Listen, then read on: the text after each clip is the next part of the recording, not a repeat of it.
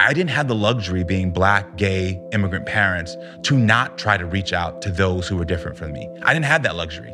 The only way I've succeeded and found a healthy boundary is by saying, I gotta meet you where you're at because that person was never gonna meet me. And so it's always been my burden, but always has been my greatest triumph of being able to say, I know I can meet you where you're at. And I think, you know, like as a society, we need to get rid of cancel culture and switch it with counsel culture. I think that we have gotten to a place where it's easy to jump on a bandwagon and cancel someone. But then what we forget is that once you've canceled them, they get further pushed into a group of people who believe and feel the same way they feel. It's very rare where someone who's been canceled actually changes privately or publicly. All they do is they revert back to a group that believes what they believe. And I think that's part of the problem. Giving people opportunities to grow and learn instead of canceling them is, I think, so important. But to do that, you have to have a group of people who understand the importance of empathetic listening because when you can let someone communicate, when we can communicate together, when you communicate to yourself honestly, world open up. Hey, friends, this is Karamo from Netflix's Queer Eye, and I'm on the Rich Roll podcast. And I'm very excited about this.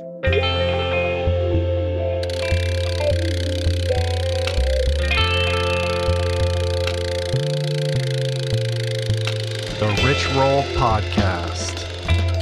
Welcome to the podcast. Karamo from Queer Eye is indeed here. We made it happen. It is glorious and coming up in a few. But before we dive in,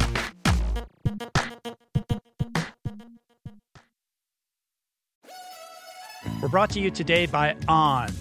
I am a total gearhead. I love researching the latest technology for the sports I enjoy. And I've learned that people often overlook apparel. But what you wear isn't just clothes, it is, without a doubt, technology. Technology that can make or break a performance. And I can tell you, after spending two full days meeting with the apparel wizards at On Labs in Zurich, that On is innovating in this space like no other with next gen premium fabrics and just this heightened level of sophistication and precision and testing and development and intentionality previously unheard of that puts them just miles beyond the competition. I've been rocking On's high performance running apparel, including the long tees, the weather jackets, even the climate jacket, all super lightweight, tailor fit, built to move and just gorgeous to get you out and get it done in Fleetfoot comfort no matter the weather. I'm super proud to be a brand partner with this impressive team. From increasing product sustainability to improved energy return and impact protection, truly Swiss innovation at its finest. To get you moving, On is offering an exclusive 10% discount. To redeem, head over to on.com slash richroll and use code RICHROLL10 at checkout. We're brought to you today by Birch. If you're serious about optimizing your sleep, listen up. I've spent countless hours researching and testing various methods to improve my nightly shut eye, and I can confidently say that it all starts with a good foundation. And if your bed is old, if it's uncomfortable, lumpy, then your sleep inevitably is going to be impacted. So it's important to invest in a quality mattress, one that's insanely comfortable, that's organic, sustainably made, and that, my friends, is a Birch mattress. Fair trade and Rainforest Alliance certified with the finest quality organic natural materials like organic fair trade cotton. Birch mattresses are made with none of the toxic chemicals and off gassing produced by most major brands. Kind of important not to be breathing that for a third of your life, I'd say. Plus, it's super luxurious. I've been sleeping on Birch for about five years, and I'd say it's the perfect ratio of soft to supportive, and the craftsmanship is just next level. I've got one in every room of my house. I love it. Pretty sure you will too. And right now, Birch is giving 20% off all mattresses and two free EcoRest pillows at birchliving.com slash richroll. That's 20% off and two free EcoRest pillows. Sleep better with Birch. We're brought to you today by Seed. Gut health is all the rage. There's good reason for that. I've probably devoted, I don't know, at least a dozen episodes of this podcast to the many, many crucial ways the microbiome contributes to your overall well being or lack thereof, and to the many diet and lifestyle protocols we should all adopt to promote gut health, from fermented food to fiber and everything in between, including, of course, the importance of supplementing with a probiotic. And the one that I have come to trust far beyond the shenanigans of the supplement world is Seed's DS-01 Daily Synbiotic. It's the most solid, science based, and rigorously evidence backed probiotic and prebiotic on the market. Formulated for optimal digestion, gut immune function, gut barrier integrity, skin health. In fact, my 16 year old daughter has been using it to clear up a significant acne issue, and it's been wonderful, as well as many other systemic benefits. Like I said, I've been taking it daily personally for years. I love it. My body loves it. And right now, for our listener community, Seed is offering 25% off your first month of Seed's DS-01 Daily Synbiotic. Visit seed.com slash richroll and use the code richroll25 to redeem this offer. That's seed.com slash richroll or code richroll25. Okay, for the few unfamiliar, Karamo is the culture expert on the hit Netflix show Queer Eye. I fell head over heels for this man, binging all five seasons of Queer Eye with my family during the early months of this pandemic. And what I take away from it is this unbelievable ability that this human being has to help such a wide diversity of people confront and work through their pain and ultimately transform their lives. And I think it's a gift that he has, a profound one at that. A couple months ago, during an episode of Roll On, I was waxing poetic about Queer Eye, showering Karamo with love. And amazingly, he happened to catch the show. He DM'd me, which blew my mind. And so here we are. Gotta love the universe. So let's do it. This is me and the lovely and gorgeous Karamo Brown. Well, welcome to my home. I'm so delighted to have you here. It's been a little bit in the making to get you here, but uh, yeah. I'm so excited. Everybody, I mean, I've been doing this for eight years. I've never seen my family more excited for somebody to come over here. The whole turnout here to welcome you. Um, and you asked that. you asked a minute ago, like, why? Are, I thought we were going to do that in the black box room where uh-huh. we have uh-huh. been recording. Historically, We've always done the podcast here. We have another room on the other side. But when COVID hit, we moved it out to a neutral space just for safety reasons. But with you, it's like, I can't record a podcast with Karamo in a new, like he has to come to the house. Like that's the whole thing. Right? I appreciate this is what it. you do. Your so, house is gorgeous. Yeah, I gorgeous. appreciate that. And we and we, know, find we, out we're neighbors. We're na- yeah, I can't yeah. believe that. That's yeah. a mind blower. And we got the doors open, and I've never sat so far away from a podcast guest before. so we've taken we've undertaken safety protocols to make sure we're safe. I know you've been tested a lot, as have I. So um, we can kind of breathe, relax and enjoy yeah. each other's company, man. Um, you reached out to me, which blew my mind because I had mentioned in a podcast with my buddy Adam that our whole family had been, had been enjoying Queer Eye, and I was late to the party. Like my relationship with Queer Eye was the original cast and series. Yeah. Um, so the new one launched in 2018, right? Yep. It's been it's five seasons. The joke is whenever there's a Republican in office, Queer Eye needs to come back. Oh, so ratings go up. Or, yeah, exactly. Yeah. Um, and I had never watched, uh, you know, your version, the new iteration of the show, until the beginning of the pandemic, and we just latched onto it as a family. And it's like the mm. one show that we can all enjoy. Like, if you met my whole family, lots of ages, and yeah. you know, going on here. Uh, and we would just look forward to it every night. We went through all five seasons, and oh, it was just, awesome. it was just absolutely delightful. And I was like, I can't believe I didn't know about this show, and I was raving about it on the podcast, and I couldn't believe it when you reached out to me because uh, of course I'd want to talk to you. You're my guy. Well, the um, love is mutual. Obviously, me reaching out to you is because I was like super fan. You're, mm. I just love the way you have conversations, the way you engage your guests, and um, you know, I always, um, even though I'm on this show, I don't have this Hollywood mentality yet, and I hope uh-huh. to never get that Hollywood mentality. So I'm always like, hey you're really cool. Do you think I'm cool too? I feel like a I feel like a seventh grader all the yeah. time. You know, like, I do too. It's funny. Yeah, it is. Um, and I'll never forget Jaya, our youngest, who you met, who's a huge fan of you and the show. I was like, Jaya Karamo DM'd me. He wants to come on the show. And, and she just looked at me confused. She's like, what could he possibly want to talk to you about? You know? Jaya, your dad is cool. So, your dad is really cool. yeah. You're doing me a solid in the eyes of, of my daughter by being here. Awesome. is Jaya the one that um, helped direct me? Uh, the, no, that was uh, Mathis. oh, Mathis. Jaya was the one with the reddish color Yes, hair reddish right hair. now. Cool, yeah, cool. she's 13. Nice. Um, anyway, uh, happy to be here today with you. Same. Um, and you know, I want to kind of unpack the show and your personal story, um, but in thinking about how to approach this with you, you know, I was thinking about like what makes Queer Eye so magical, and I think what it is, in my mind at least, and I'm interested in what you think. To me, it's like this antidote to our, you know, very kind of acrimonious, divided culture at the moment because it's so infused with hope and love and compassion and understanding.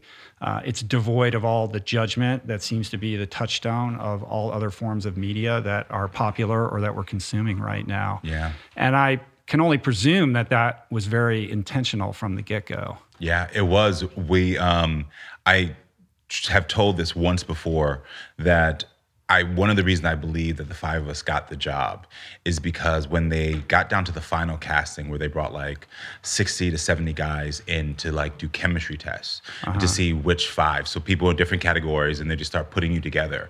Um, one of the things where within the first hour, myself, Bobby, and Tan connected, then it was Anthony within an hour and a half, and then Jonathan within two hours, was because um, they would take you in this room and they would ask you questions, and people would come out and say, What did they ask you?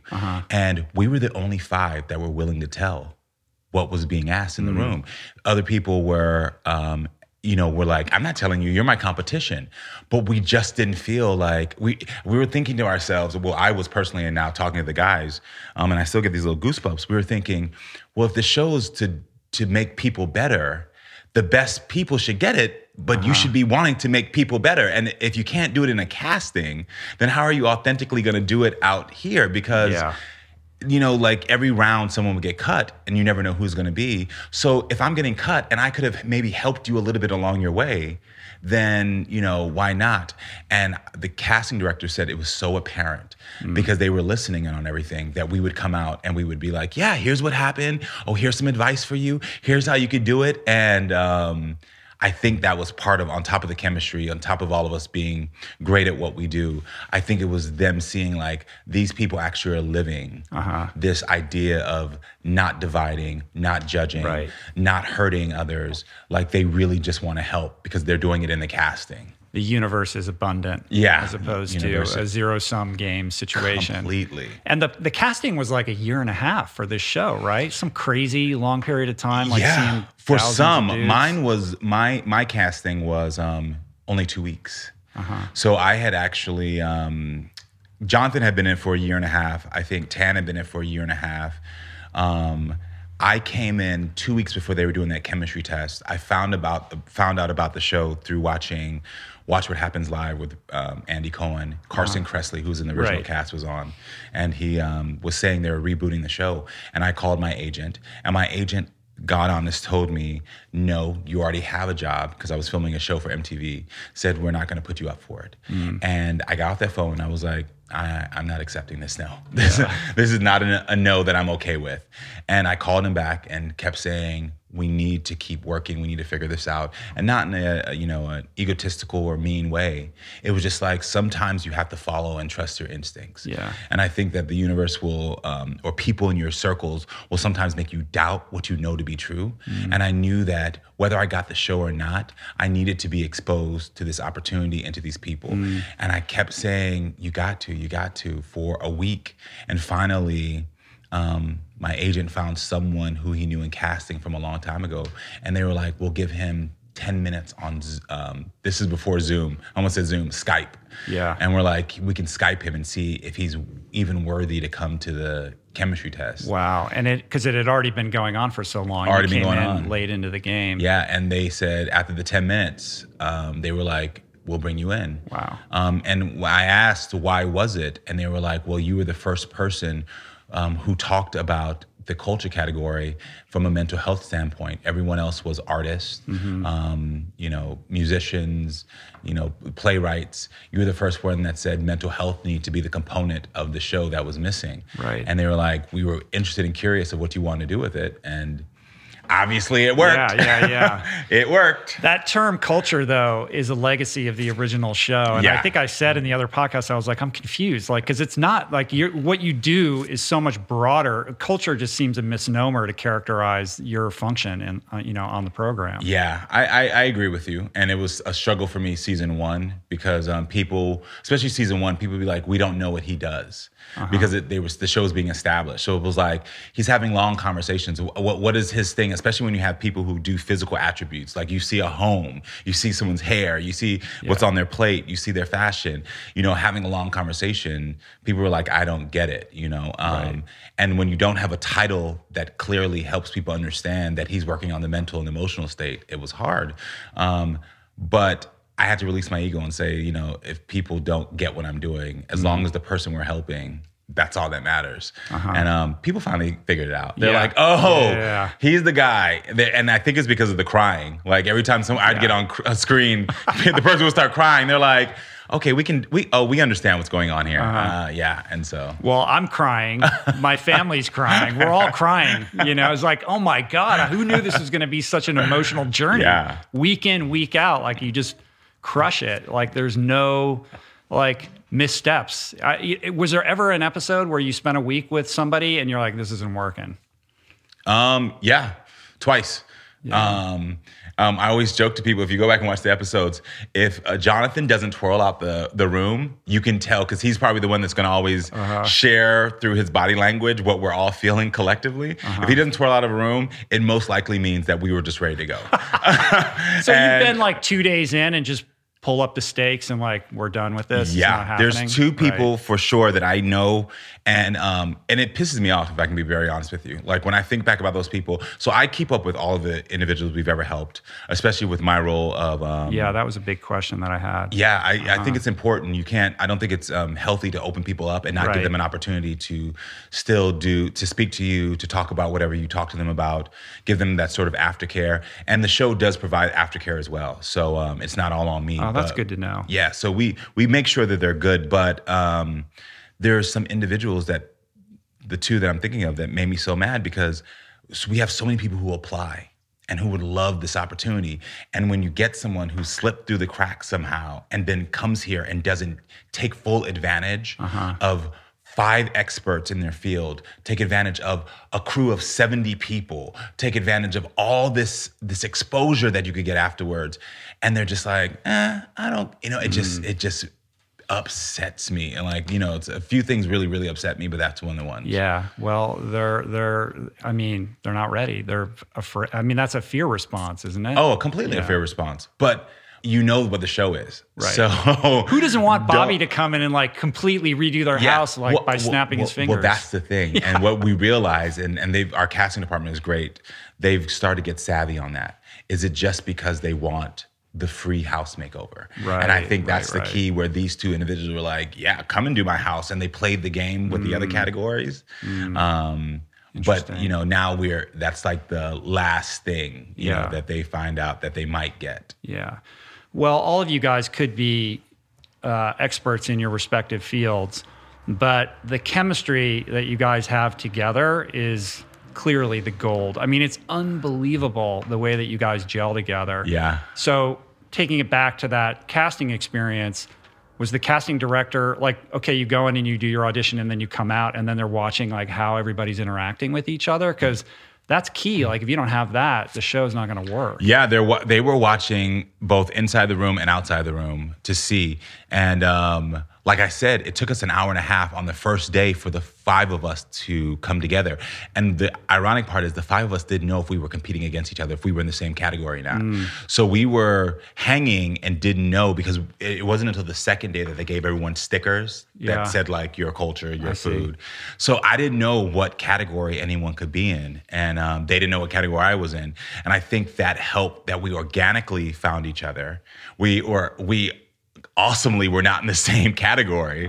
Um, we were also diverse, and it was like sort of like I, I think things just work out the way that they need to because you know. And then once we got into the room, they would bring other people in, and you would you know eventually it just was the five Right. of us in there, Right. Um, and then they had this other um, another five five squad who was I guess their other choice, Uh-huh. which were all phenomenal people. Um, but I still remember on that last night, I was like, they were like, well, we'll tell which one of you groups are going to make it. I looked at the other group and I was like, you are great, but I'm sorry, you're not getting this. I was like, I was like, sorry, Yeah. you're not getting It's- this it's us at all all. Yeah. yeah, yeah. Poor guys. I know. You know. I still keep up with them. Um, They're all good now. It's got to be a little disorienting with the success of the show, though. I mean, you guys just got Emmy nomination. You know, Yeah. it's it's like a cultural phenomenon. Yeah, it's it's humbling. I mean, you've been on TV for a while doing all kinds of different stuff, but nothing at this scale. No, no, no. Yeah, when I after college, I did the Real World, Mm-hmm. and then um, stopped doing anything because I, you know, went on my journey of sobriety and, and taking care of my kids, and then came back out here to establish a real career in television. So for four years, I was doing like digital shows for the Oprah Winfrey Network. I worked at HuffPost Live and things of that nature. And so this was my real first job ever. Um, even though those were all jobs, and it is overwhelming and it's humbling because again, I, I promise you, if you meet any of us, none of us have gotten that celebrity bug. You know, like you meet people in this town, and you're just like. You're like, come on now. Yeah, Like, yeah, yeah. you're still a human being. I know how you put on your pants. I know how you brush your teeth. Like, let's treat each other as if we're all the same. Just because we have a little bit Mm-hmm. more money, if you have a little bit more success, we have to remember those things are fleeting. And the five of us remember that. And so, um, luckily, we have each other to ground each other, which is nice. That's beautiful. I mean, that's that's literally just walking the talk of the show, though. You know what I mean? We try. Yeah. Well, um, you've done the work. You Yeah. know, I mean, your background is is pretty extraordinary in the obstacles that you've had to face and overcome to get to this place. So, let's like take it back there for a minute. Sure. Growing up in the South, Yeah. yeah, Growing up in the South, immigrant parents. Texas and Florida, right? Texas and Florida. My parents are Jamaican and Cuban, so the um, you know.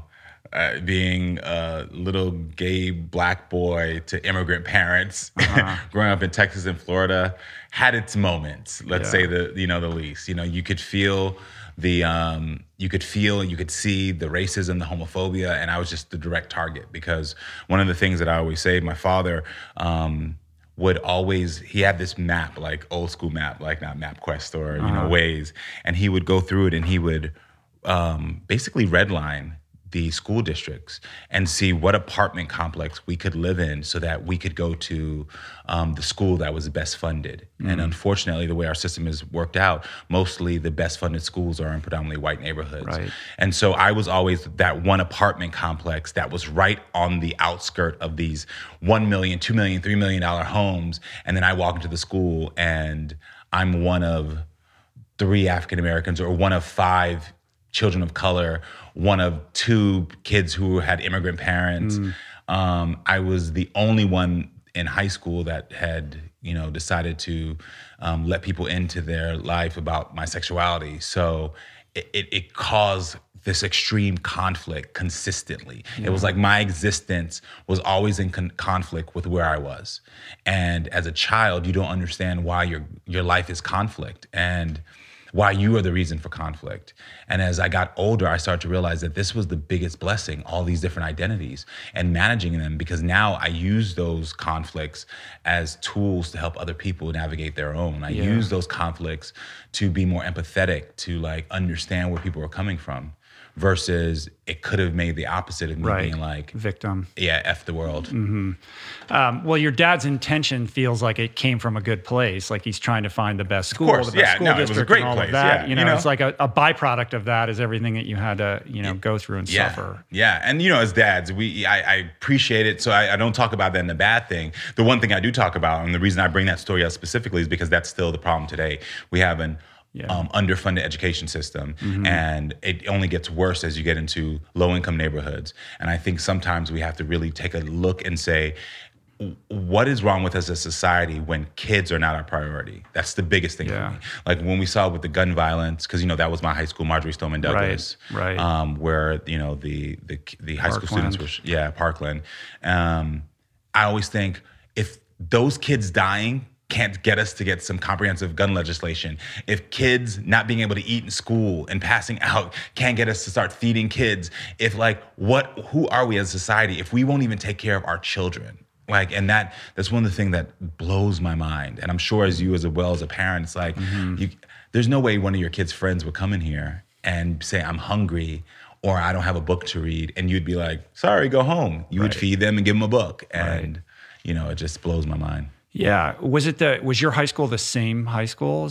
I mean, part was it a different high school? No, the same high school. Same Marjory Stoneman Douglas. Yeah, wow. that was my high school. And you went back and visited. Yeah, after yeah. this happened. Yeah, I did, and I started working with the school because um, a lot of the kids were going through trauma, and so they called on alumni.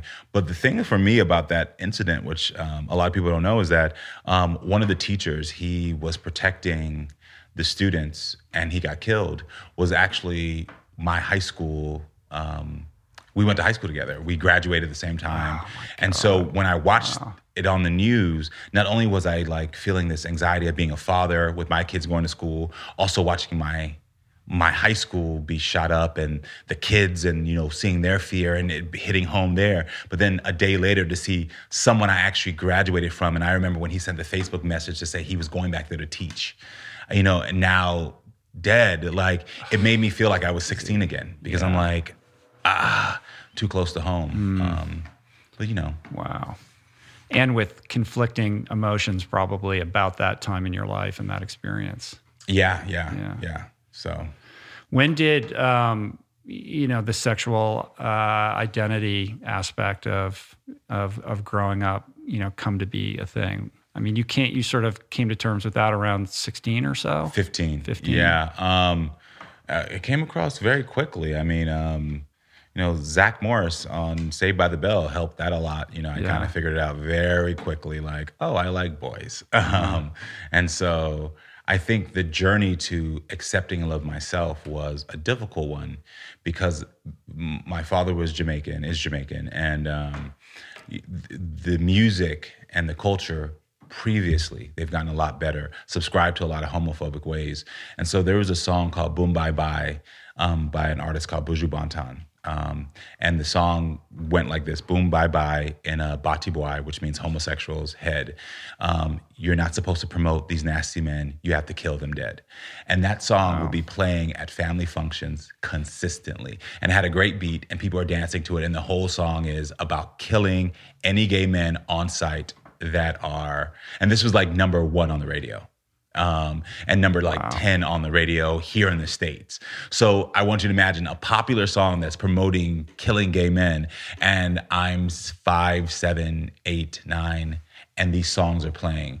And so I, it made me feel fearful for my own life. It made me feel, um, you know, unsure about the love that my parents really have. Because if you could sing that song, unknowing right. that I was gay, then do you really love me? Are, mm-hmm. Once I say this to you, are you going to try to kill me? Mm-hmm. You know, mm-hmm. those are the type of things you play in your That's head. horrible, man. Yeah. Yeah. You know, but I think about that, you know, we still haven't gotten to a place with some um, rap, pop, mm-hmm. um, you know, um, some rock lyrics, you know, they still promote this. And people don't realize that, you know, you saying no homo has a connotation to someone who could be who identifies as part of the LGBTQ community and who's having self-esteem issues. And every time you say no homo, how does that affect their self-esteem? Because you're saying that if I do something, no homo means it's not yeah, it's bad. So mm-hmm. like I, am not bad. That's bad. I'm not bad. And so I think it's just about being clear about what are you subscribing to and like really watching your language because language has power of how it affects people's mood, self-esteem, yeah. growth, everything. Yeah. Wow, that's heavy. And you're are you where where are you at with your dad these days? Um, we have a we have a yeah. um we have a like you're good i'm good like hey you know uh-huh. you stay there i try the problem is is that even my father's 70 now um i've we had many years that we didn't talk at all um but then like as i got older i did try to reach out and he just could not he just still to this day cannot reconcile his religion with his relationship with his son. Mm-hmm. and i think that's a problem. When you can't reconcile your religion with your relationships then there's an issue there. Because for me the religion is teaching you to have healthy relationships through love but somehow um, the Bible is then teaching um, a different version of what could be coming out of other people's mouth or was supposed to mm-hmm. be. And so he's just never been able to reconcile it. And so I had to come to the place and say, you know what? Since you can't reconcile that decision, I have to make a decision for myself. I have to love me more than I love you. I have to trust me more than I trust you. I have to be there for myself more than you could ever be there for me. And then that was sort of the the first step in taking away the pressure of feeling like I have to have this relationship with my father just because he has the title father. Right, right. That's the thing. I mean, I th- I feel like most people have some version of issues you know, yeah. with their parents. and it's the rare case that somebody can really process it and heal from it and get to the other side of it where they're not carrying around this burdensome, you know, resentment and anger and, you know, constantly looking in the rear view mirror, like analyzing what that experience was like. Like that takes a lot of work. And most well, people just compartmentalize it and move on. Well, one of the things that I, I used to tell myself, and I try to help, especially when I worked in social services, I would tell kids um, as sort of a, a, a, a, something to springboard them to a happier, healthier life is that whatever situation happened didn't happen to you, it happened for you. And I think that language right there, it didn't happen to me, it happened for me, is such a beautiful way of helping you to understand that, yes, you had an experience that was traumatic, but what could you learn from this experience? How can you grow? How can you be healthier? How can you be the best version of yourself? How can you start to heal? Um, because when you say it happened to me, you live in this place of letting the trauma overtake you. You're, it's always like, this is, this happened to me. I, I wasn't good enough. I wasn't strong enough to handle this. Uh, what did I do to make this allow this to happen? Why wasn't I loved enough? You start to do all these whys instead of saying, this happened for me so that I could understand that I could be stronger, mm-hmm. that I could love myself. And so when I think about the relationship that I had with my father and uncles, who couldn't reconcile their religion with their relationship with me because of my sexuality, I say, you know what? That happened for me so that I could be here today stronger, loving myself more versus it happened to me. Yeah it's it's easier to be on the other side of it though and look at it that way like oh, like yeah. like intellectually yeah of course but when you're in it you're when you're mired in it it's very hard to like see your way through and to really grab onto that oh idea. 100% that's I mean, why I, I, think that they should teach um, um, meditation i think one of the things that i think that they should have not taken out of school was quiet time yeah. I think, you know, they got it right in kindergarten and pre-K when you have quiet time because what would happen is that it would allow all the kids to settle their their nerves, to take a moment to reflect, to recharge. And I think we get into this as a culture, as a society. It's like you have to go, go, go, go, go. And you don't look at social media, everything, mm-hmm. and people don't slow down. And I think that if we had an opportunity for people to take a step back, especially in traumatic moments, through an organized, you know, through school where they're like, let's stop so you can process what's going on I think it would allow people to then get to that intellectual place at a younger age versus being older because no one allowed me to stop. So I felt like I had to continue to run. I uh-huh. felt like I continue had to fight because of the fact that I was like, if I stop, they win. When actually, if I would have stopped sooner, I would have healed quicker. I would have mm-hmm. won mm-hmm. um, because I would have had more understanding that this is your shit. This is not my shit. You know what I mean? Um, so that's yeah. I talk about education a lot in kids. Yeah, well, I mean, there's so there's so many things. You know, we're both parents. I mean, there's so yeah. many things that I wish we could change about the educational system. Yeah. And right now, in the midst of this pandemic, when everyone's at home and on Zoom, I mean, you know, prior to this, the incidence of of mental health issues among teens was extraordinary. Now it's spiking like crazy: depression, anxiety, stress, all the like. And there's no kind of institutional programming around well-being in the educational system whether it's private or public. Like yeah. my great desire this you know and I'll be you know projecting my own experience but you know I want my children my daughters to emerge from their educations feeling you know a sense of empowerment and self-esteem and agency over their lives and a feeling of capability that they can manage the world. Like all of these life skills that are so much more important than memorization or you know whatever's being tested this week. Agreed. And we just completely turn a blind eye to this fundamental aspect of you know how to live successfully and be happy and productive and fulfilled. Yeah, and I think that's part of the reason why you know our our you know as American culture like we are not number one anymore. You know what I mean? Mm-hmm. Because we are missing such a key fundamental piece here of like people need education. They do need the memorization. They need to go those things. But that's 25% of what has made me successful in my life. You know, like the skills I learned in school, obviously, yes, I have them, but it's through the life experiences and it's through, like you just said, having agency over myself and over my emotions and being able to communicate and being able to take care of my mental health and being able to do all these things that schools don't talk about, the mm-hmm. life skills, you know? Um, it's it's like the fulfillment you get from balancing a checkbook or knowing your credit's good. Like yeah. no, people just need yeah, it. Like yeah. little things. I think that we've missed the boat on that, and I, I, think that we need to get back to a place where we start to evaluate how we really grooming the our generations to to succeed. Right. Um, and right now, I think we're grooming them not in the best way. Like they, luckily, some of our kids have us at home where we're like no, we want you to be empowered. We want you to use your voice. We want you to understand how the world really works. But there's other kids who feel like if I don't get an A here, then I'm not mm-hmm. worthy. Mm-hmm. And that's not, I don't think that's healthy. Yeah, I don't think so either. Yeah.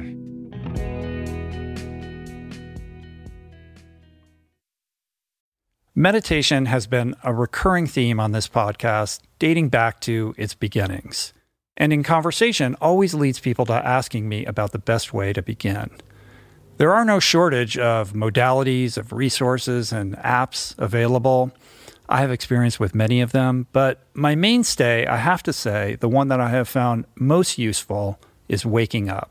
It's this unique treasure trove of wisdom that has become so important to my daily routine that the app finds itself right in the dock of my phone for immediate fingertip access. Beyond its robust catalog of daily meditations, it's also this extraordinary library of mindfulness resources that go well beyond the strictures of meditation with courses on stoicism, cognitive behavioral therapy, time management, procrastination, as well as thoughtful conversations with leading scholars on everything from psychedelics to happiness. It really is one of the most worthy investments you can make in yourself. And listeners of the show can get 30 days to try waking up for free. Plus, you'll save $30 on the in app price. If price is a concern, Waking Up offers the app for free, astonishingly for anyone who can't afford it. You can find the links on their website to get a full scholarship right now. Just go to wakingup.com slash richroll to start your free month today. That's wakingup.com slash richroll. We're brought to you today by recovery.com. I've been in recovery for a long time. It's not hyperbolic to say that I owe everything good in my life to sobriety. And it all began with treatment, an experience that I had that quite literally saved my life. And in the many years since, I've in turn helped many suffering addicts and their loved ones find treatment. And with that, I know all too well just how confusing and how overwhelming and how challenging it can be to find the right place and the right level of care, especially because, unfortunately, not all treatment resources adhere to ethical practices. It's a real problem, a problem I'm now happy and proud to share has been solved by the people at recovery.com who created an online support portal designed to guide, to support, and empower you to find the ideal level of care tailored to your personal needs. They've partnered with the best global behavioral health providers to cover the full spectrum of behavioral health disorders, including substance use disorders, depression, anxiety, eating disorders, gambling addictions, and more. Navigating their site is simple. Search by insurance coverage, location, treatment type, you name it. Plus, you can read reviews from former patients to help you decide. Whether you're a busy exec, a parent of a struggling teen, or battling addiction yourself, I feel you. I empathize with you. I really do. And they have treatment options for you.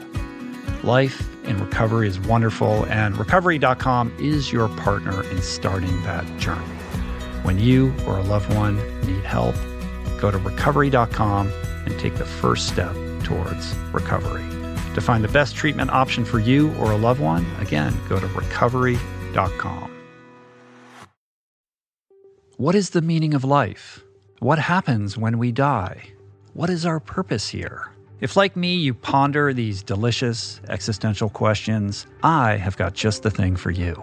It's called Soul Boom. It's a podcast hosted by everyone's favorite best friend and my friend, the deep thinking and deeply hilarious Rainn Wilson, where he communes with intellectuals and entertainers, theologians and philosophers in intimate exchanges that tickle the mind, heart, and yes, the soul. Subscribe to Soul Boom on YouTube or wherever you get your podcasts and explore other groundbreaking series at voicingchange.media.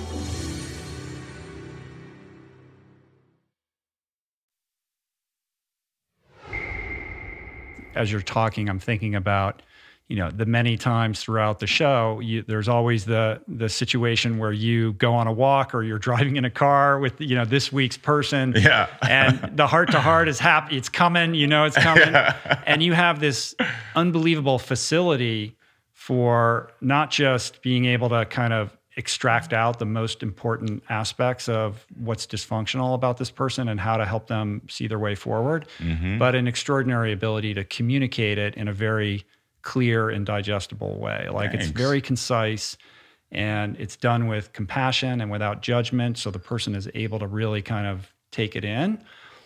And I would imagine for a lot of people who, you know, the millions of people that are t- tuning into this show, like most of them maybe are have never had any experience with therapy or mental health. Like you're their first introduction to some of these ideas that have been certainly life changing in your own life and, Yeah. and for all the people that that you touch. Yeah, it is, and it's it's pretty amazing to think that I am their first introduction, and I take that responsibility very serious.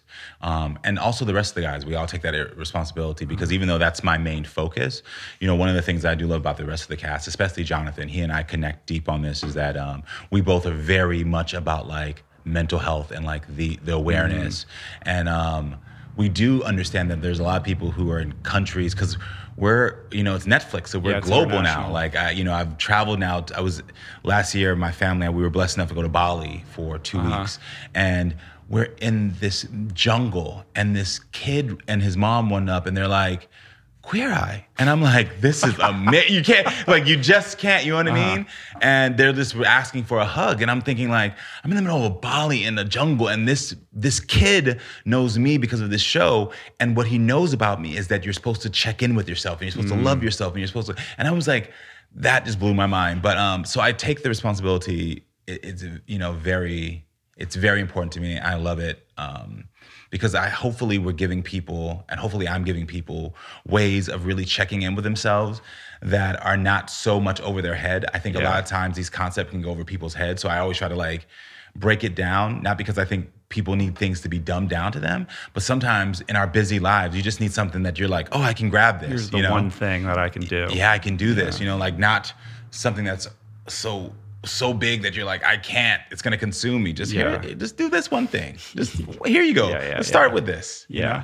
Well, as they say uh, in the secret halls of recovery, you can't transmit something you haven't got, right? Amen. And that goes back to what you were saying earlier about, you know, is this happening to you or is it happening for you? Like when you Mm-hmm. can imbue that idea that it's happening for you and avail yourself of the opportunity to, you know, really like bear hug it and use it as a modality to heal Yep. as opposed to become a victim, you can emerge stronger from that. And you know, you've only shared a few of the many things that you've had to do. I mean, you had a like you found out you had a son when you were in your early twenties. Yeah, my right? He's like 20s.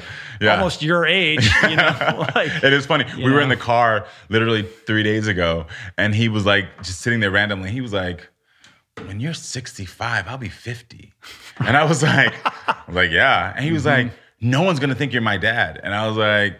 I mean, uh, you know, it happens now. People think we're brothers. You know what I mean? But Mm-hmm. yeah, my the one girl that I had a, um, she was my best friend. We lost our virginity to each other. It's, you know, it was the, the also the catalyst for me to start letting people into my life in regards to my sexuality. I was, it was like, okay, I know this is not for me. Um, and so it was one of those things where I was like, yeah, I guess this is it. And then she moved away. You know, I'm 40, and so people who are younger might not get this, but if you didn't have someone's address or home phone, you weren't. That was it. That was it. Yeah. And so once she moved, it was done. And then years later, there's that stack of papers on my doorstep for back child support. You didn't know that she got pregnant. She moved away. She moved away way. Shortly thereafter. Yeah, it was we. She got pregnant in. If I do the math back, I guess it was like May, and then we were out of school by June, Uh-huh. and so we went on summer break, and then she moved during summer break. So that, that was, was it. Yeah, that was it. So your son was 10 when you were informed, right? Yeah, 10 years Uh-huh. old. And it was like, what in the world? And at this point, I had been going through, I mean, I was, it was like party, LA Central, you know, Uh-huh. I just got off the real world. I'm done with college.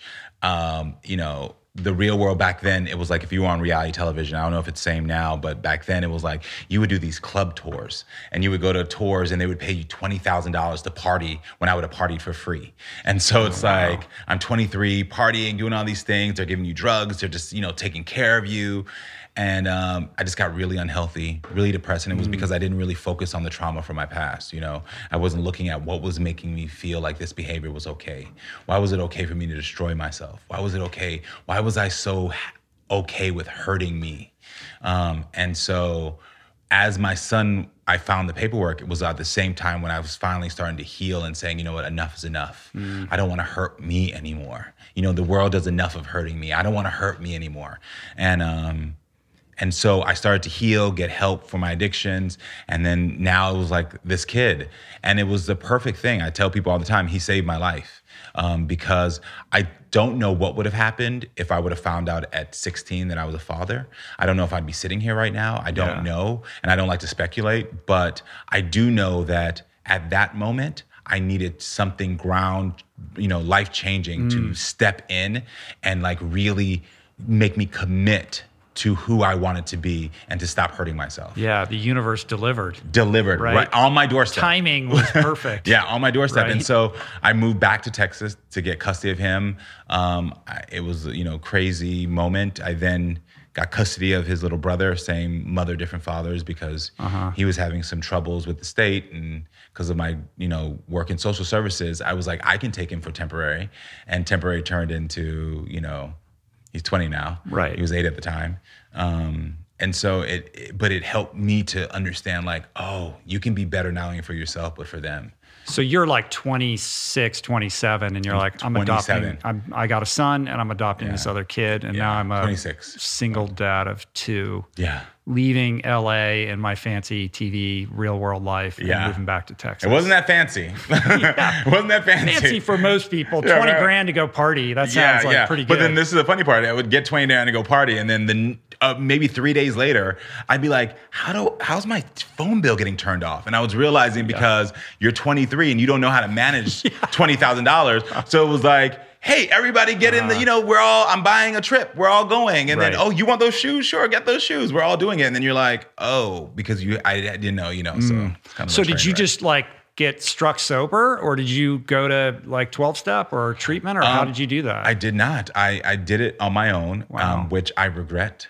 I wish that I would have had um, someone to guide me, but my family, especially in African American cultures and um, immigrant cultures, um, therapy, um, addiction recovery is not something that they're educated on. And a lot of times, and I'm not trying to generalize, but from my experience, the community that I was in of African American people or immigrants just did not know about therapy, did not know about rehab, didn't have the money or the resources. And so it was sort of like this thing of like, pray on it, you Right. know, like, or just but stop. you had, but you studied this stuff in college, right? Like you were Oh, a yeah. psychotherapist and a social worker. like you must have had some. Let me tell you something. This is the thing. It's funny. Chris and I, um, the, uh, there's a guy here named Chris that I'm dating, and um, You might or might not be sitting right behind you. right, right behind me. Yeah. Hi.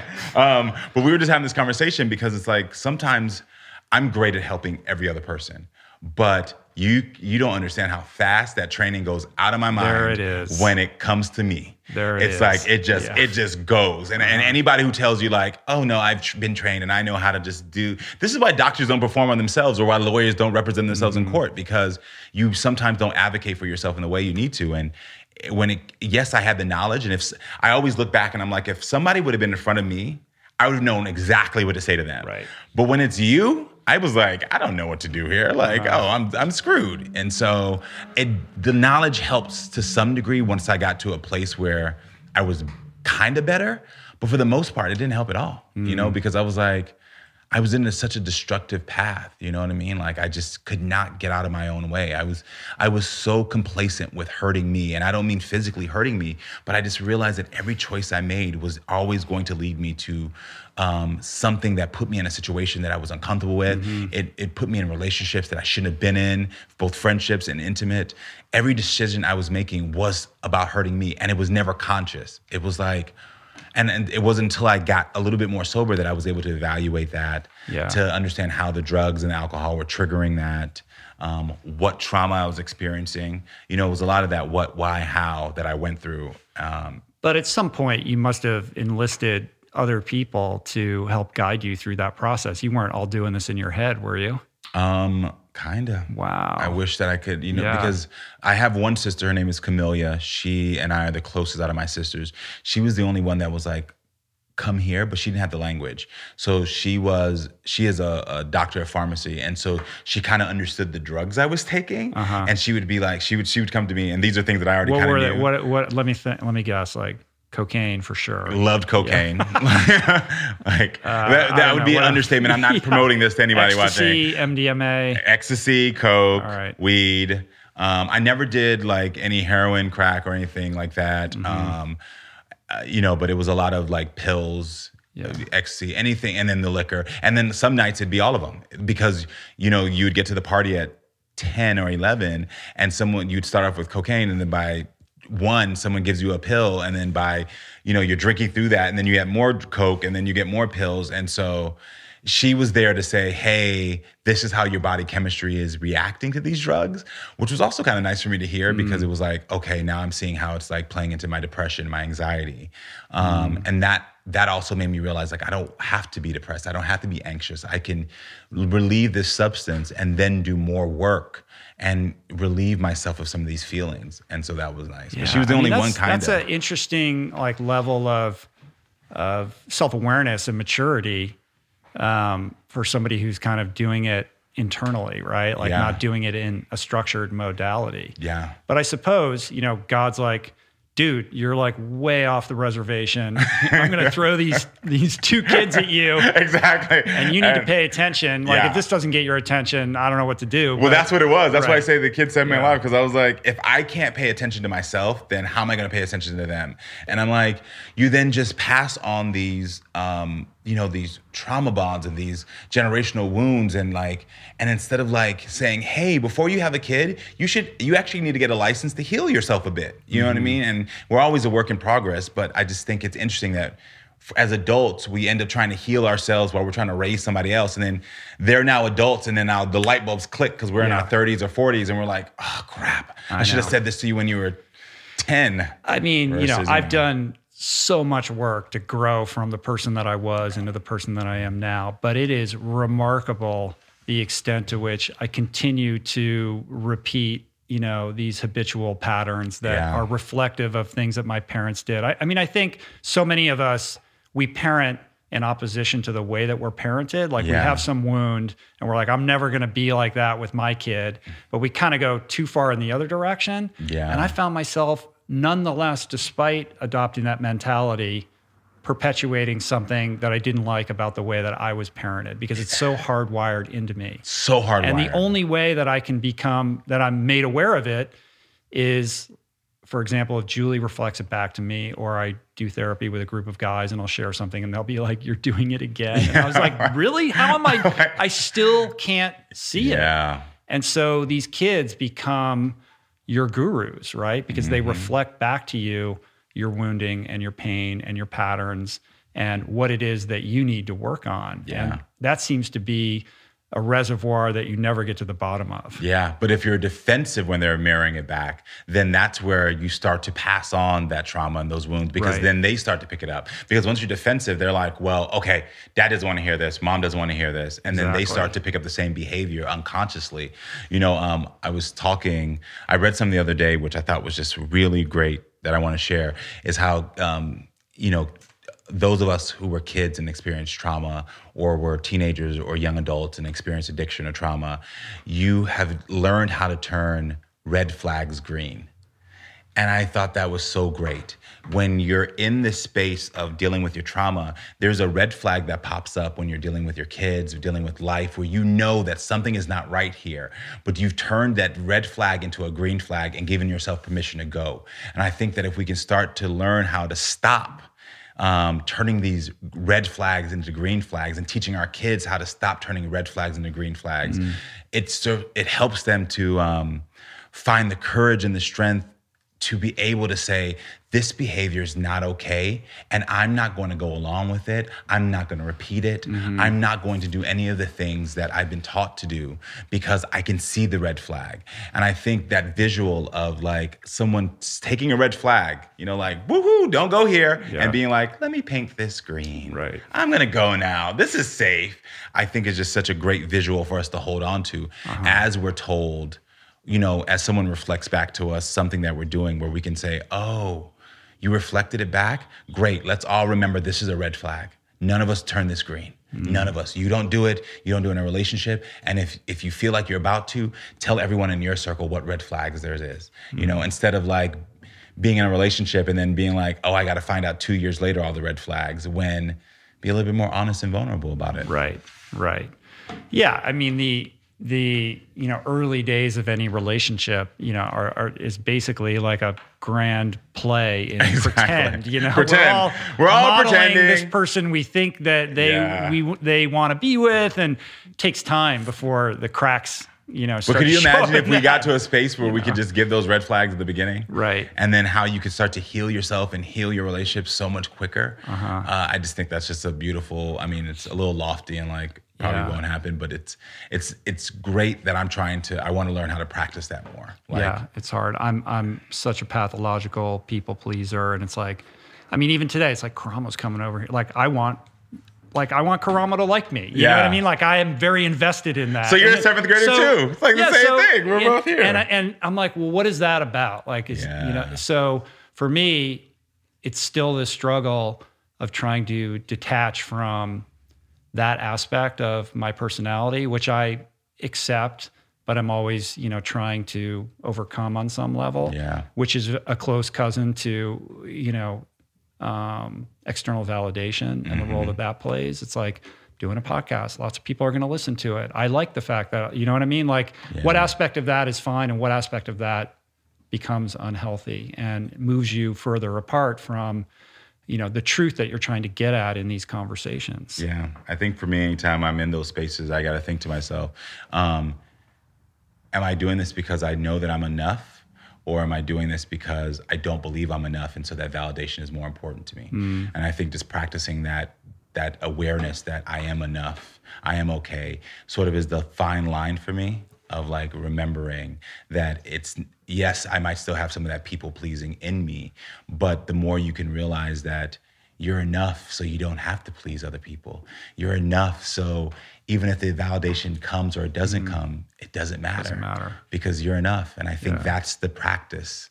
That's the daily reminder for yourself. That's what you have to be to to you know to to to hug on to and you know hook into because when you start to believe that, it seems very like woohoo, but it, it's at the truth of the core of like, I don't have to please you because I'm enough. Mm. I don't have, I, you know, like it's funny that you would say like you, you're thinking like, am I gonna like you when I'm the one who hit you up and told right. you that yeah. I loved you. You uh-huh. know what I uh-huh. mean? And it, but it's it's something that we all play with in our minds, you know, and and that that narrative got put in your mind from someone in your childhood. You know, I don't want to go too deep with you, mm. but someone in your past has said to you and made you feel at some point like you weren't enough.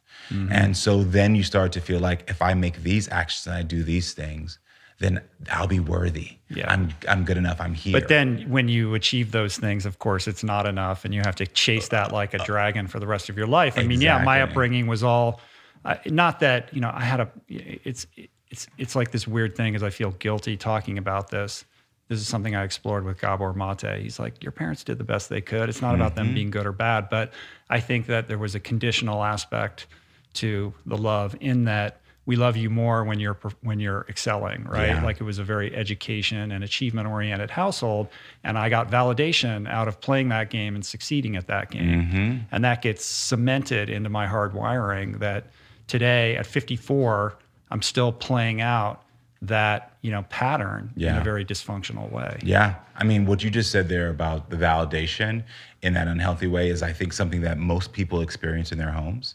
Um, and it goes back to that conversation we had earlier about schools and sort of like what the life skills we're not receiving because you come home, you get an A, everyone's cheering, they put it on the, the, the fridge. But when you say, I found a passion that makes me happy that might not tell your parents you can make money, they don't react the same way, you know? Right. I also think about this when I was raising my kids, I had this philosophy in my home that if you told me the truth, you would never get in trouble. And I think we do a disservice to children in the way that we're grooming them of when you tell your kids to be honest, but when they're honest, they get punished. Yeah. Like what kind of backwards way of training and teaching someone? It's similar to like you do good, so now you get what you you're you're you're gonna you feel loved. It's like a backwards way that we really have to look at like the way that we're we're what we're teaching unconsciously and consciously to each other. And so for in my house, if my kids got in trouble and they told me the truth, they didn't get punished. They got rewarded with a hug, with love, with more support, with you know quality time.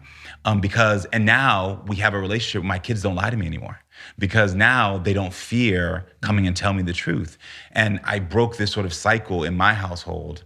And, and not, not saying there's other cycles that are not still getting perpetuated, but in my household at least, where my kids don't feel like they need to lie to get ex, uh, valid that that um, that validation externally because they know their truth is good enough. And you know, it's one of those things where again, if someone would have told you that, hey, make an F, it doesn't mean that you're a bad person. I'm still gonna love you. I'm still gonna celebrate you as a human being.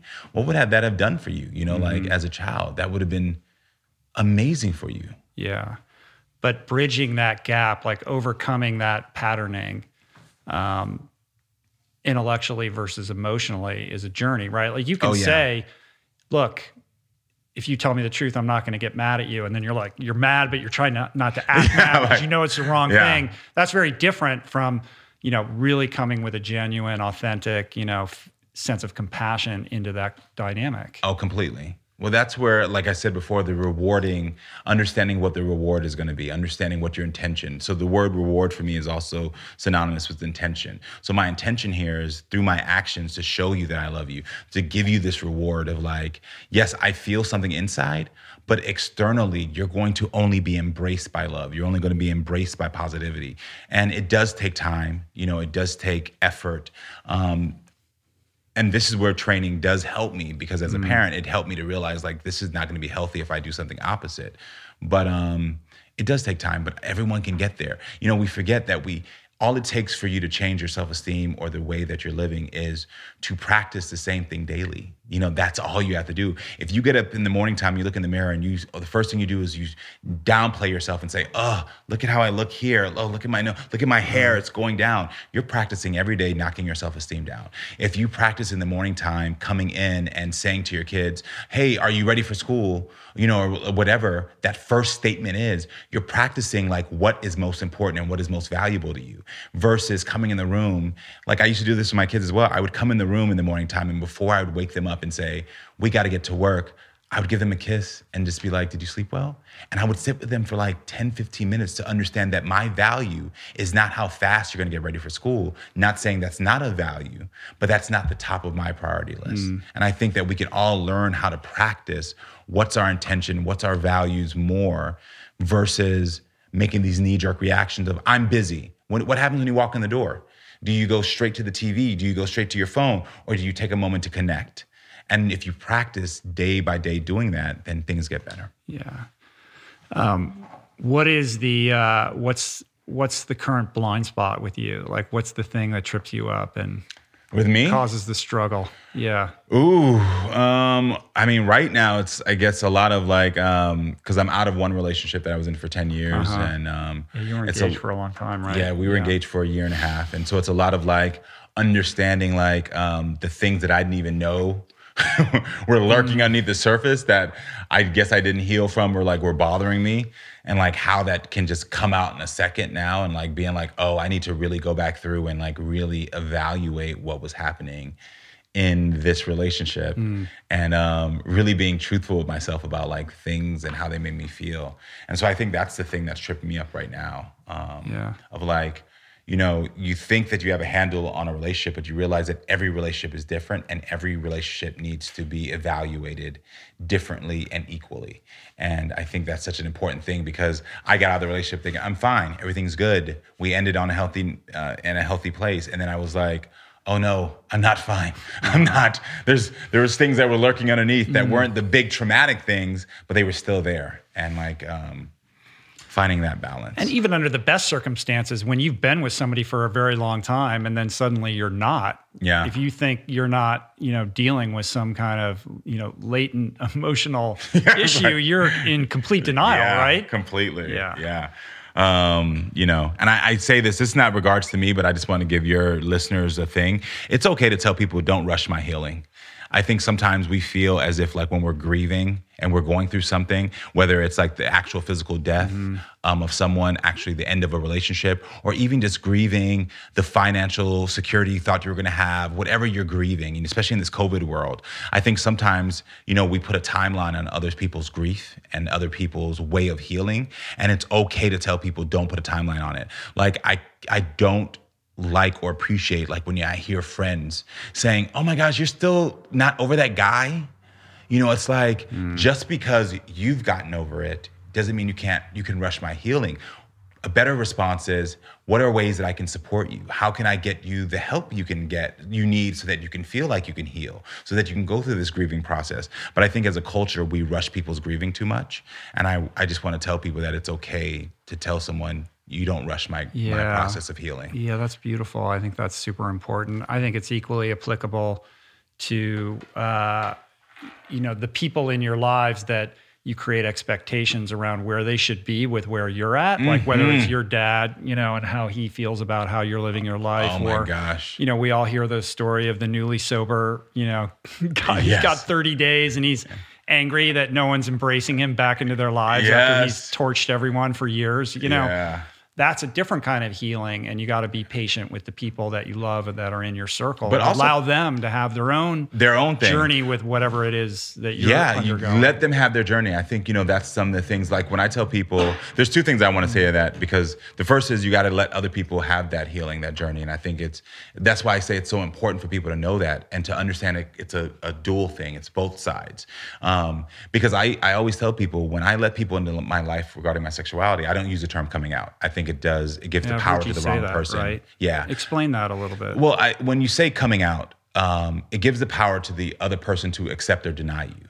And the process that I actually did was let people in. And when you have you let someone in, you have the power to deny or love yourself, accept or deny yourself. And so it has nothing to do with you. It's about I'm letting you in, and if you don't want to be here with me, then that's fine because I still love me. So if you've done the work on yourself, um, you know, I always think about it as you know your body's a temple.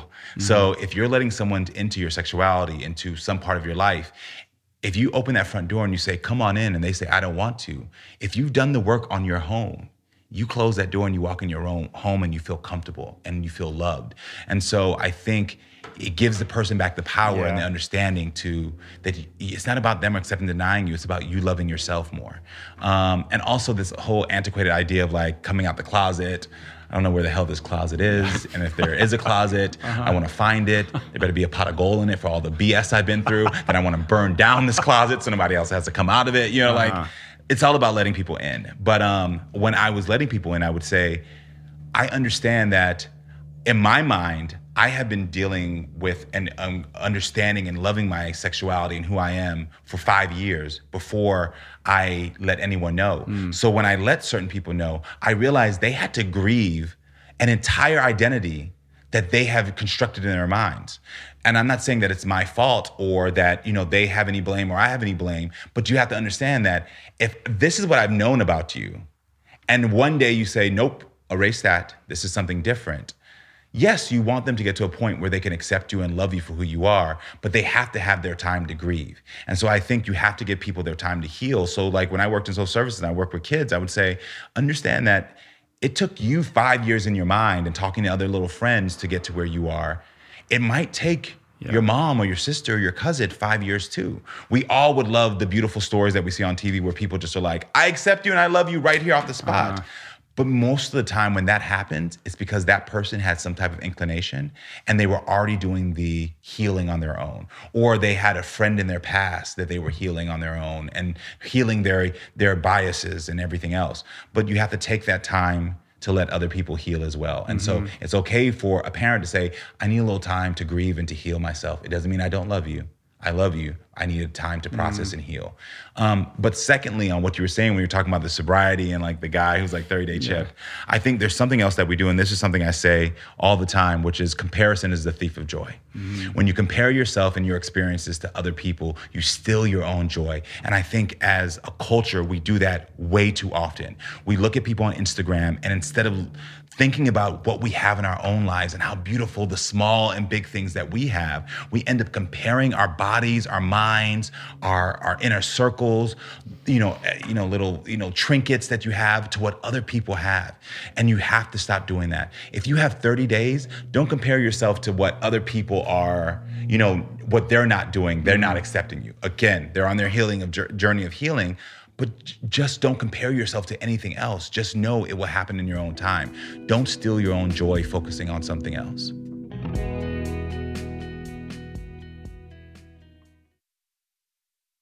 You are listening to this podcast because you care about improving your health and your well being. But this quest is incomplete if you have yet to add my friend Dr. Rangan Chatterjee's Feel Better, Live More podcast into your listening quiver. An RRP favorite and someone I'm personally quick to call when I'm in need of good advice. From nutrition to mindset, fitness, and relationships, each episode is packed with the tools you need to become the architect of your health. Subscribe to Feel Better, Live More, available wherever you get your podcasts, and explore other groundbreaking series at voicingchange.media. There are certain rare people who have a powerful voice and know how to use it. My friend Amanda de Cadenet is one such human. The podcast is called The Conversation because it is the conversation, a groundbreaking series of raw and honest exchanges on the issues that matter most mental health, sex,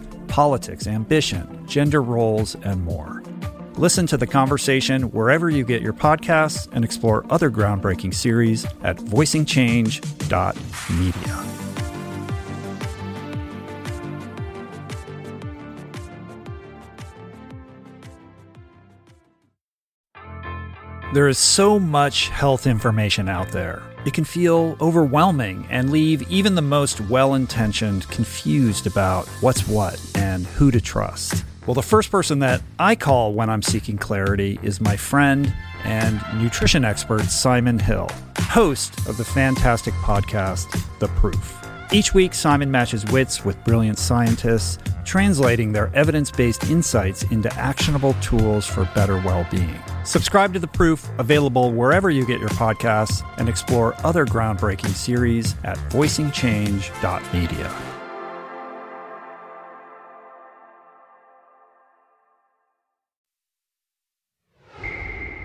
You can also steal that joy by comparing yourself to an idealized version of yourself oh my gosh, or a past yes, version of yourself. So you yeah. don't you don't actually even need that other person. You don't need it. You can just start looking at your I own. do this all in my head. Oh my know? gosh, that that's so. such a great point because I have so many, I have a girlfriend who right now is on um, a physical health journey where her body has changed after children, and she constantly it's like, oh my old body, and I mm. want that body, and I'm like as just the human the biology. None of our bodies will ever be the same as they were from day one. And so you have to be okay and accept that your body where it is now is enough. And if you want to make if you want to work out to be healthier but you have to stop comparing yourself to that old body like you said because you're now stealing the joy of yeah. being like there's something beautiful about whatever body you're in now. There's something great about it. And and find what that is. Again going back to practicing in the mirror What is one thing on this new body that you can love about yourself versus comparing yourself to an old body?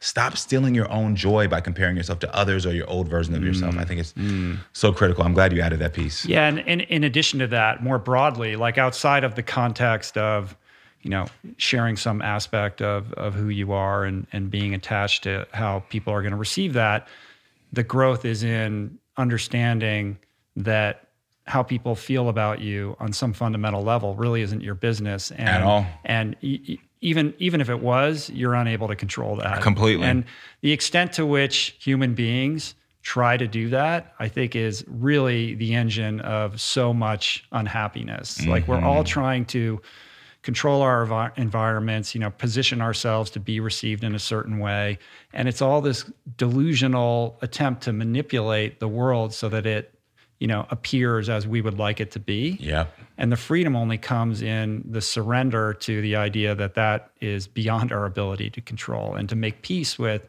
that, to accept the fact that that's them, I'm me, I'm only in charge of myself, how I feel about myself, my actions, my reactions, my thoughts. Yeah.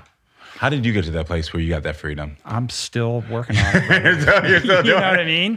I mean, you know, I got I got sober in '98 and spent a long time in a treatment center, and am Yeah. you know very much steeped in the recovery community here in LA. And I do therapy, and I have my wife who is you know been instrumental in helping guide me through a lot of. You know these She's pretty amazing. We met I- briefly. yeah, She's- identifying she's my really- shortcomings and you know just being a I I don't mean that in a in a negative way. I mean that in a way of of being able to see what I can't see. Yeah. And and being able to communicate, hey, you might want to look at this, like you're doing this thing, like maybe think about that, or is there Yeah. a better way to do that? Completely. But you know, I'm the furthest from perfect, and it's a strange situation. Like in hosting this podcast, and people say, like, how do you do this or how do you do that? I'm like, dude, like I'm trying to. Why do you think I'm doing this? I'm trying to figure this out. You know, We're like figuring this out together. I don't stand on any kind of pedestal in terms of you know knowing answers that other people don't. Like Yeah. I'm, I grapple with this stuff mightily every single day. Yeah, I, I got to tell you, I'm the messy. same way. I'm the same way. But you know, like um, like I shared with you earlier, when I'm it comes to myself, sometimes I, you know, of course, I'm able to especially identify, you know, someone's trauma and, or triggers and help them to kind of navigate through that. But you know, I'm still learning constantly myself. You know, we're all human beings, and I think that freedom of letting go is something that we all strive to. And I feel like I get closer on some days, and other days I'm like, damn, I missed the boat today. Like Yeah. I just really missed it. But it's also um, giving myself, you know, forgiving myself. I'm big on that. Like I, I once a day will say to myself, um, I forgive you. I, I literally would do it in the morning sometimes, or I'll do it in the night. I'll just look at myself in the mirror and I'll be like, I forgive you. And it's my way of saying like, you know, you're you're human. You made that mistake today, but what what are you gonna do tomorrow? How are you gonna make a better choice tomorrow? And um, I think sometimes people are scared to make the better choice tomorrow because they haven't forgiven themselves for what they did yesterday. And you know, when you can let go of your ego and say, I forgive myself. Now let me go and see if I can, you know, rebuild, rebuild the bridge that I, you know, burnt with someone else by, you know, acknowledging through not being defensive what I've done. Mm. You know, I try to start conversations really, you know, quickly with like, listen, I know what I did. let me let me be very clear. Like we don't have to spend two hours of like pretending. I know what I did and I'm sorry. And I think forgiving myself first of the actions and then saying, Will you forgive me? And allowing someone to be on their journey of saying yes or no, I might need some time mm-hmm. is okay. And I think that's how I get to that freedom as well. Yeah, by doing your own inventory and then leading with honesty, integrity, and vulnerability. Like Yeah. when you initiate those challenging conversations from a perspective of let me just own up front like my side of this you know equation that went sideways Yeah. you're in a much better situation in terms of being able to navigate to a healthy place And it also takes down the defense. I'm telling anybody who's listening, they should try it. Like if you're in a situation with somebody, we all know at our core what role we played for the most part in the demise of relationships, intimate or personal or friendships. You know, you know what you did. You kind of, you know, you might not want to acknowledge, you might not want to say it out loud, you might not, but you know. I'm telling you, next time you're in a in a space with that person, just acknowledge it. Just say it. Like just go for it. I'm telling you, it's going to create a a healthier relationship like you can't even imagine just being like, it's just it's it's just surrendering. It's where like, I get it, I did Uh-huh. it. I'm sorry. Like I'm not gonna def- I'm not gonna defend it right now. I did it. You know, and we can have a conversation later about why I might have done it, but I'm not gonna defend it. I just did it. Sorry. That's the mistake I think a lot of people make. Like they'll do that, but then there's always a but, you know, or or don't do the butt. Yeah, just just yeah, leave the like, butts out. Get rid of mean? the butt. Just yeah, like let it land without that is always much better. Um, well, I think uh, what you like your your your true gift is that you carry this vibration and you do it you do it in a masculine body and you enter into these you know scenarios with these various individuals on the TV show you help them you know see their way through their own kind of mental and emotional hurdles. But in a broader sense you're giving men permission to grapple with and confront their emotions in a mm-hmm. culture in which you know we've come a long way but let's face it like there's still a long way to go in terms of getting the average dude to think about things like vulnerability Yeah. and inventory and you know loving oneself and even talking about their fears Yeah, we we you know, I, I don't know where in our culture we we went wrong. I don't know where. I don't know when. But like this idea that men aren't vulnerable, that they don't hurt, that they don't have, you know. Um, well, actually, I do have an idea of where this shit started. Um, like for me, I believe, you know, I believe there is a God, but I think it's narrow-minded to believe that God is a man. When we see everything on this earth is created and Yeah, the formed by women, the creator. Yeah, I'm like, uh, now he's, you know, a guy all of a sudden did this, um, and so, and I, I, I revere women because the the people who are my usually my spiritual guides, my mentors have always been women. So I think that women um, are the most powerful beings on this face of this earth, and I think that when we sort of put women into a category because we were intimidated or afraid of their awesome power is when men start to feel this sort of like need to say um, well okay I, i'm stronger now because I put, I'm, I'm, I'm limiting you and i'm to have this power um, and say that i look look i'm strong. Look because of your wholeness you cry i don't cry. I've, I've diminished that you know? And i think we did it to ourselves. And um, and then i think through time it got perpetuated through movies stereotypes and you know and then even some women started to subscribe to it like my man's not strong if he shows emotion or something of that nature.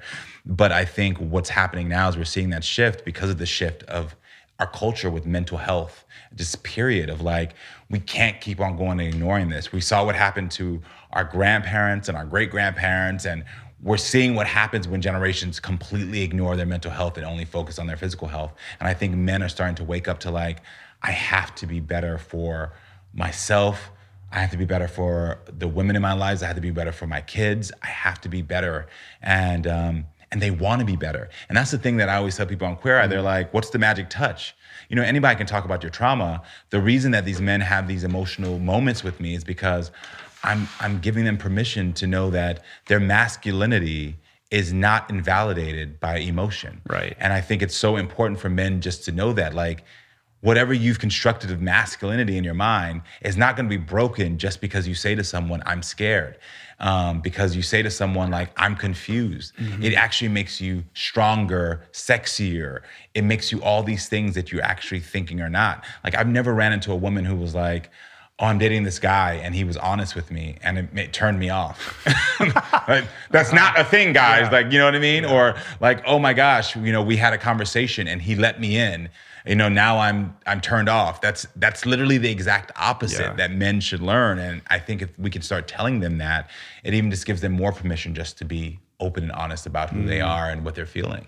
Yeah, I think the the real emotional heart of the show is born out of those moments where you know you and your your colleagues are are showing you know this this person a level of compassion that they've never experienced in their life before. And when you sit down and give them permission to be vulnerable or to ask them questions that nobody has ever asked them before like that's where you're like and, and you could see the look on their face and the way that their body Oh, is yeah. configured is like this is new to this person like Oh, no one has ever shown that kind of unconditional love and support for this person in their entire life Yeah. you know And you know, it's it's for me it's so special because I remember the day I was probably like in I was probably in ninth grade. The minute that I realized that I needed to start giving compassion to myself and to others in that way. And so it's interesting and amazing that now I have a career where I do it publicly and on television. Mm-hmm. But there's a story I want to share with you really quickly that I used to play football in high school, and I remember um, we would play football, and while we were practicing, the girls would be doing their um, running around the track, and I remember um, I got tackled because I was wide receiver, and my leg was busted up. I mean, like I was screwed up. And all I remember is my coach screaming at me, Brown, get up. Brown, run it off. Brown. And I'm sitting here and I'm crying. He's like, Brown, suck it up. Go, Brown, get up. And I'm like in pain.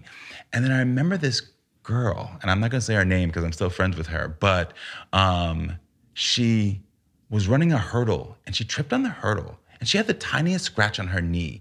And that same coach that was just telling me to run off my then, I found out, uh-huh. broken leg was like ran to her with everyone else and was like, "Oh my gosh, what is wrong? What is going on? Are you okay? Okay, are you fine?" And that was the day I was like, "F this."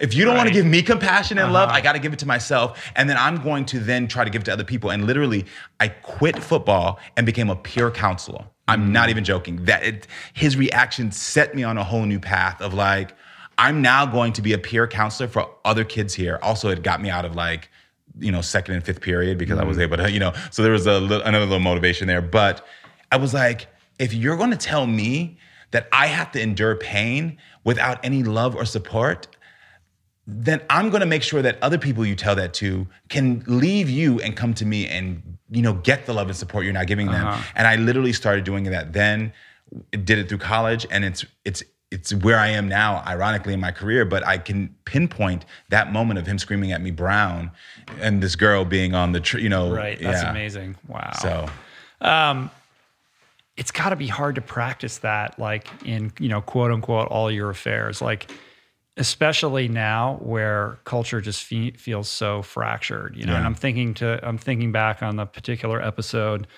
um, of you guys with the cop which oh, was, yeah. was that in that was in the south somewhere i can't yeah we were in atlanta for that and um, yeah that was you know a big one where and we watched that i think when we watched that episode it was like right in the vortex of george floyd so yeah. you know it was like the timing of of you know watching that show which was obviously taped much earlier um, it was so like um, challenging to get on board with the idea that you guys are going to help this guy after you get pulled over and that little stunt. Yeah, yeah, yeah. Um, it, it, was it was a it was a difficult moment um, because we all felt really triggered, especially myself, Tan, and Jonathan, who had experienced police brutality because of um, for Tan and I our race or nationality, and for Jonathan because of the fact that you know being non-binary, people would harass him for being mm-hmm. um, a human being who has a beard but also is in a skirt. Right. And we understood like real police brutality. We understood that like there are police that are not here to protect and serve you. There are there are some that are bad. Um, and it, you know, in that moment, it was like, okay, this is hard. But I think one of my greatest gifts, and I was talking about this with um, Chris, who I mentioned earlier the other day, mm-hmm. is I was like, I don't mind going into spaces where people see different than me, who feel differently than me, and trying to make a bridge. And so I saw that as an opportunity with this cop of being like, hey, this is a moment for us to see each other. And it doesn't mean that it's going to change how you police. It doesn't mean it's going to change how your friends police. But hopefully, if I tell you that my son at 16 didn't want to get his license, something that we all want to do, if I tell you this, maybe I can get to your heart. And maybe I can, instead of trying to change your mind, I can change your heart. And then the next kid you see that may look like my son, mm-hmm. you'll stop and think, is this Karamo's son? Before you make your choice. And, um, it was powerful. You know, even in the episode, you could see he's physically bawling at the end because he's like, our car, car ride right. just meant the most to him because he was met with empathy and saying like, hey, we're at the end of the day, we we want the same things. You know, we've just had these experiences that put us on a different path. But if you go back to your heart, you go back to your emotions, you can get back on that path of love and mm-hmm. you know all those things. And so you know it's really nice i mean it's it's so powerful and i look at that as almost like a template or you know an instruction manual for how to interface with the world right now we're yeah. on the back end of like this unbelievably divisive election. Um, you know, I don't know in my lifetime a period in which we were so divided. Yeah. This unbelievable breakdown in our ability to communicate in a healthy way Yeah. and identify common ground when in truth we share so much more than that which divides us, Yeah. right? And I spent a lot of time thinking about, you know, as a public facing person, like how do I talk about this? How do I interface with people who disagree with me? And I'm very much somebody who doesn't court controversy. I want to build bridges, but I also feel there are moments where it's important to speak your truth, even though you know you're going to get attacked or whatever's going to happen with that. Yeah. And everything is on such a uh, a tight trigger right now. It's like everybody's ready to snap, and I feel like the only way forward for our culture, if we want to have a shot at being, you know, the United States of America, is figuring out how to build those individual bridges in our personal lives. How do we communicate? Like, okay, Thanksgiving just happened. We're we're coming up on you know the broader ho- the bigger holidays. Like, how do you interact with people who see the world differently from you? How can you find that common ground? And how can you know we you know really embrace the things that that we share and um, transcend all of the divisiveness that's really dragging us down and making us anxious and depressed and, Yeah. and it's really you know it, it's deeply concerning to me when i look at what's happening out there Well, the first thing I say to people is that we need to get, as a society, we need to get rid of cancel culture and switch it with council culture. I think that we have gotten to a place where, you know, it's easy to jump on a bandwagon and cancel someone. But then what we forget is that once you've canceled them, they get further pushed into a group of people who believe and feel the same way they feel. It's very rare, as we've seen in these past couple years where can, um, cancel culture has been popular, it's very rare where someone who's been canceled actually changes either privately or publicly. All they do is they revert back to a group that believes what they believe. And I think that's part of the problem. Instead of canceling them, we should be giving these people mm-hmm. opportunities to sit down and count, be counseled by someone. And I think counsel culture is a very healthier way of saying your actions were wrong this is your actions were wrong because this is how it made this group of people feel now can let's talk about why did you feel it was okay to hurt this group of people? Why did you feel it was okay to hurt this person? What in your own past led you to think that this was okay? What part of your power or access makes you think that this is the appropriate way to react? Giving people opportunities to grow and learn instead of canceling them is i think so important. But to do that you have to have a group of people who understand the importance of empathetic listening. Mm-hmm. So when I go into situations with people who are different than me, the first thing I think about is something my grandma used to say, my granny used to say, which is you have two of these, you have one of these, two ears, one mouth. So you're supposed to be doing one double time and one, uh-huh. you know, one a little less. And I think about that all the time. And so when I go into something, instead of me jumping into a conversation and like just trying to defend my point or like tell you why you're wrong or whatever, because I now know as an adult that's going to only shut them down. I go into it and I say, hey, let's start the premise with your actions hurt this person, me, someone else. I want to hear why you made that action.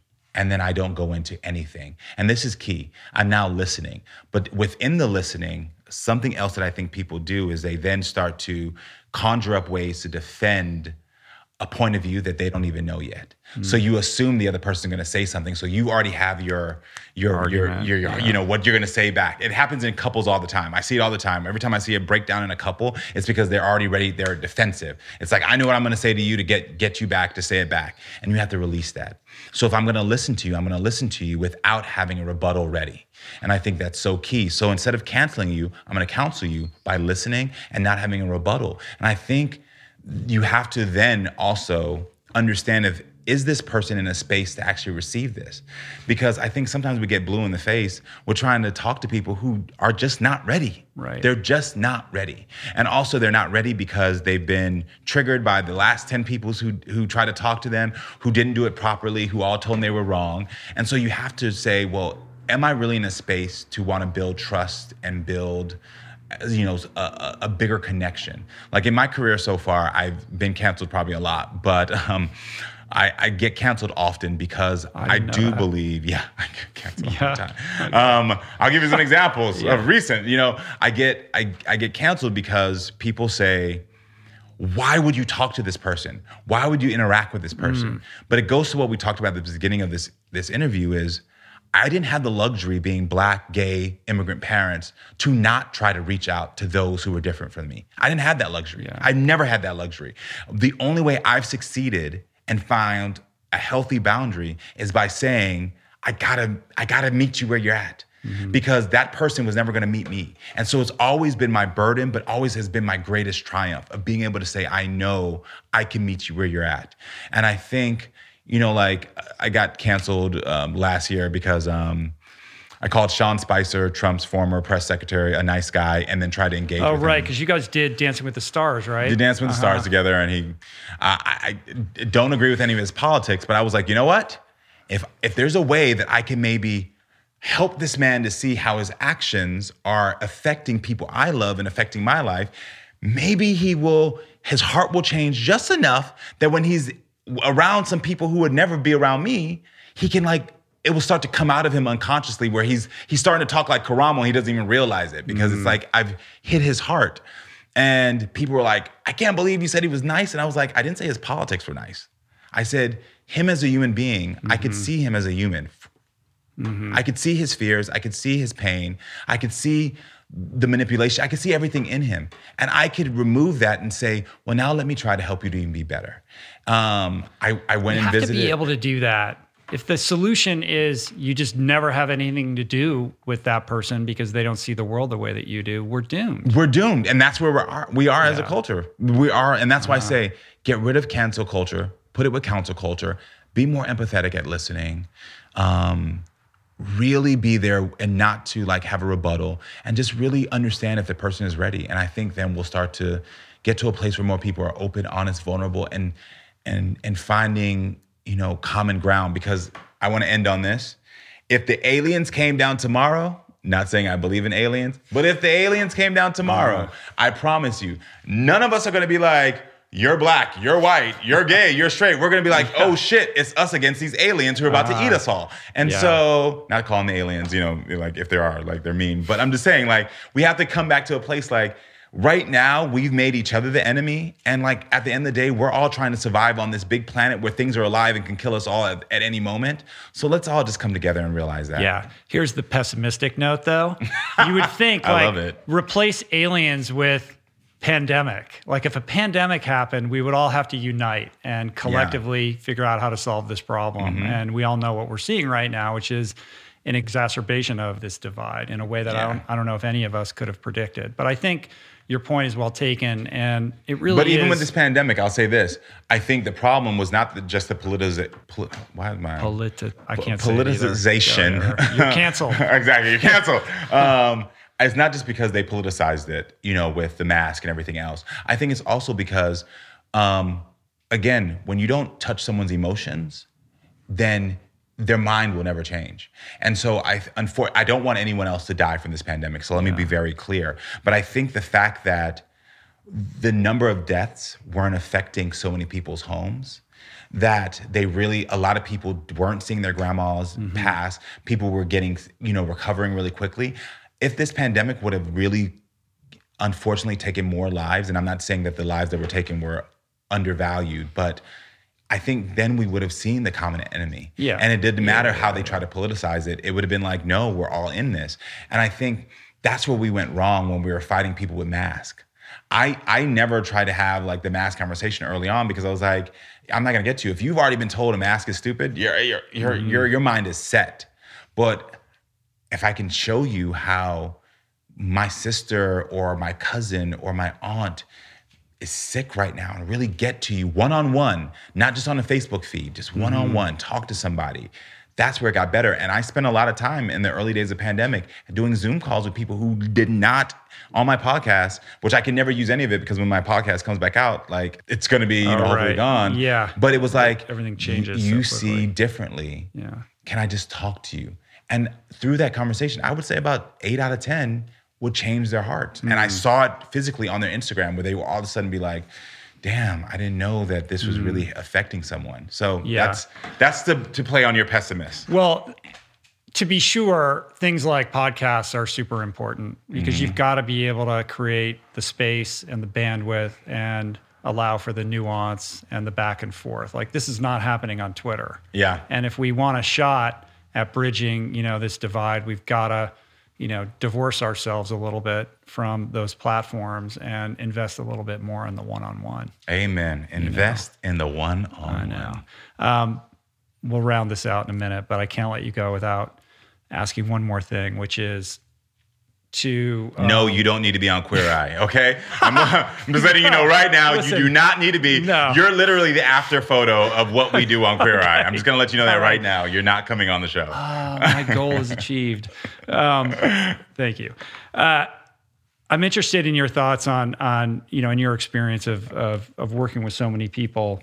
What are the common things that tend to trip people up and and kind of uh, show up as blind spots? Like what you know, what's the thing that you when you look around you see "God, if that, if that guy just knew this one thing, like he could transform himself or Communication. herself. communication. It's funny as a species who uses language, um, whether it's through your voice, through sign language, to interact with others. Um, we are such horrible communicators. We don't communicate to ourselves what we're feeling.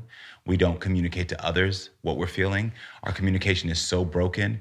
We get into conversations and we stop ourselves, like we talked about earlier in the conversation, where you just you you you you you close off your voice you stop speaking you stop sharing um and i think that's the thing that i would just want most people every person i come across with i'm like well why didn't you ever tell anybody this was happening why didn't you ever admit to yourself that this was going on why didn't you ever share? And it's like i didn't know how to communicate this. And asking for help is weakness or asking scary. for help is weakness but again asking for help is a form of communication.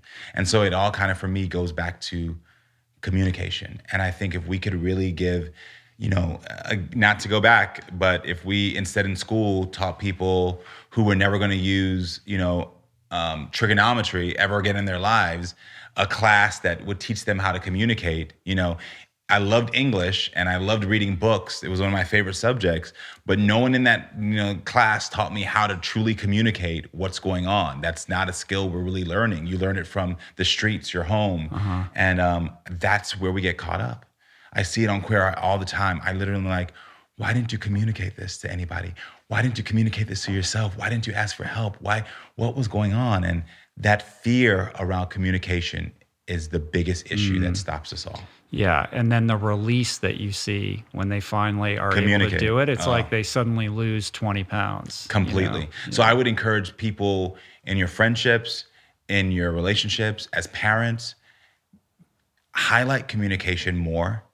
Encourage your kids, encourage your friends to talk more. Be patient with them as they're talking, which I think is so important. Like people don't always, not all of us are orators. We can just, you know, share a speech and say something. Sometimes things come out confusing and come sound wrong. You know, this is something I've been dealing with right now with someone of like uh, being patient with them and understanding like your intention is not to hurt me. You're just you're just learning how to communicate in a new way. And I think it's so important because when you can let someone communicate, when we can communicate together, when you communicate to yourself honestly, world open up. Boom. That's a beautiful way to end it, my friend. You're a beautiful man, Karamo. You're an inspiration. So are you, my friend. I'm so glad to be well. Mm. here. I'm, as a fan of your show, I'm so happy to be on. The honor is all mine. When it when does the show resume? Is it uh, you guys have a production schedule? What's Um, going no, on? they haven't told us. Probably Yeah. Mm-hmm. February because we're, you know, our show is all about connection, hugging. The minute that goes out the show, you know, you, You miss. can't. What are you going to do? Yeah, you can't. there is no show. there is no show. We can't be six feet apart. You know what I Uh-huh. mean? So um, we're we're trying to figure that out now. And Yeah. so for me, I don't get political, but I'm very thankful that we have a president now who's going to take the pandemic serious. And I'm also um, want to highlight the fact, which I think has gotten washed under too much, the fact that we have our first female vice president Mm-hmm. who. Um, I just am so glad that we now have a woman in that office, and I hope that, and I know that um, she will not be the last. And I can't wait for the day that both the president, vice president, and Speaker of the House are all women.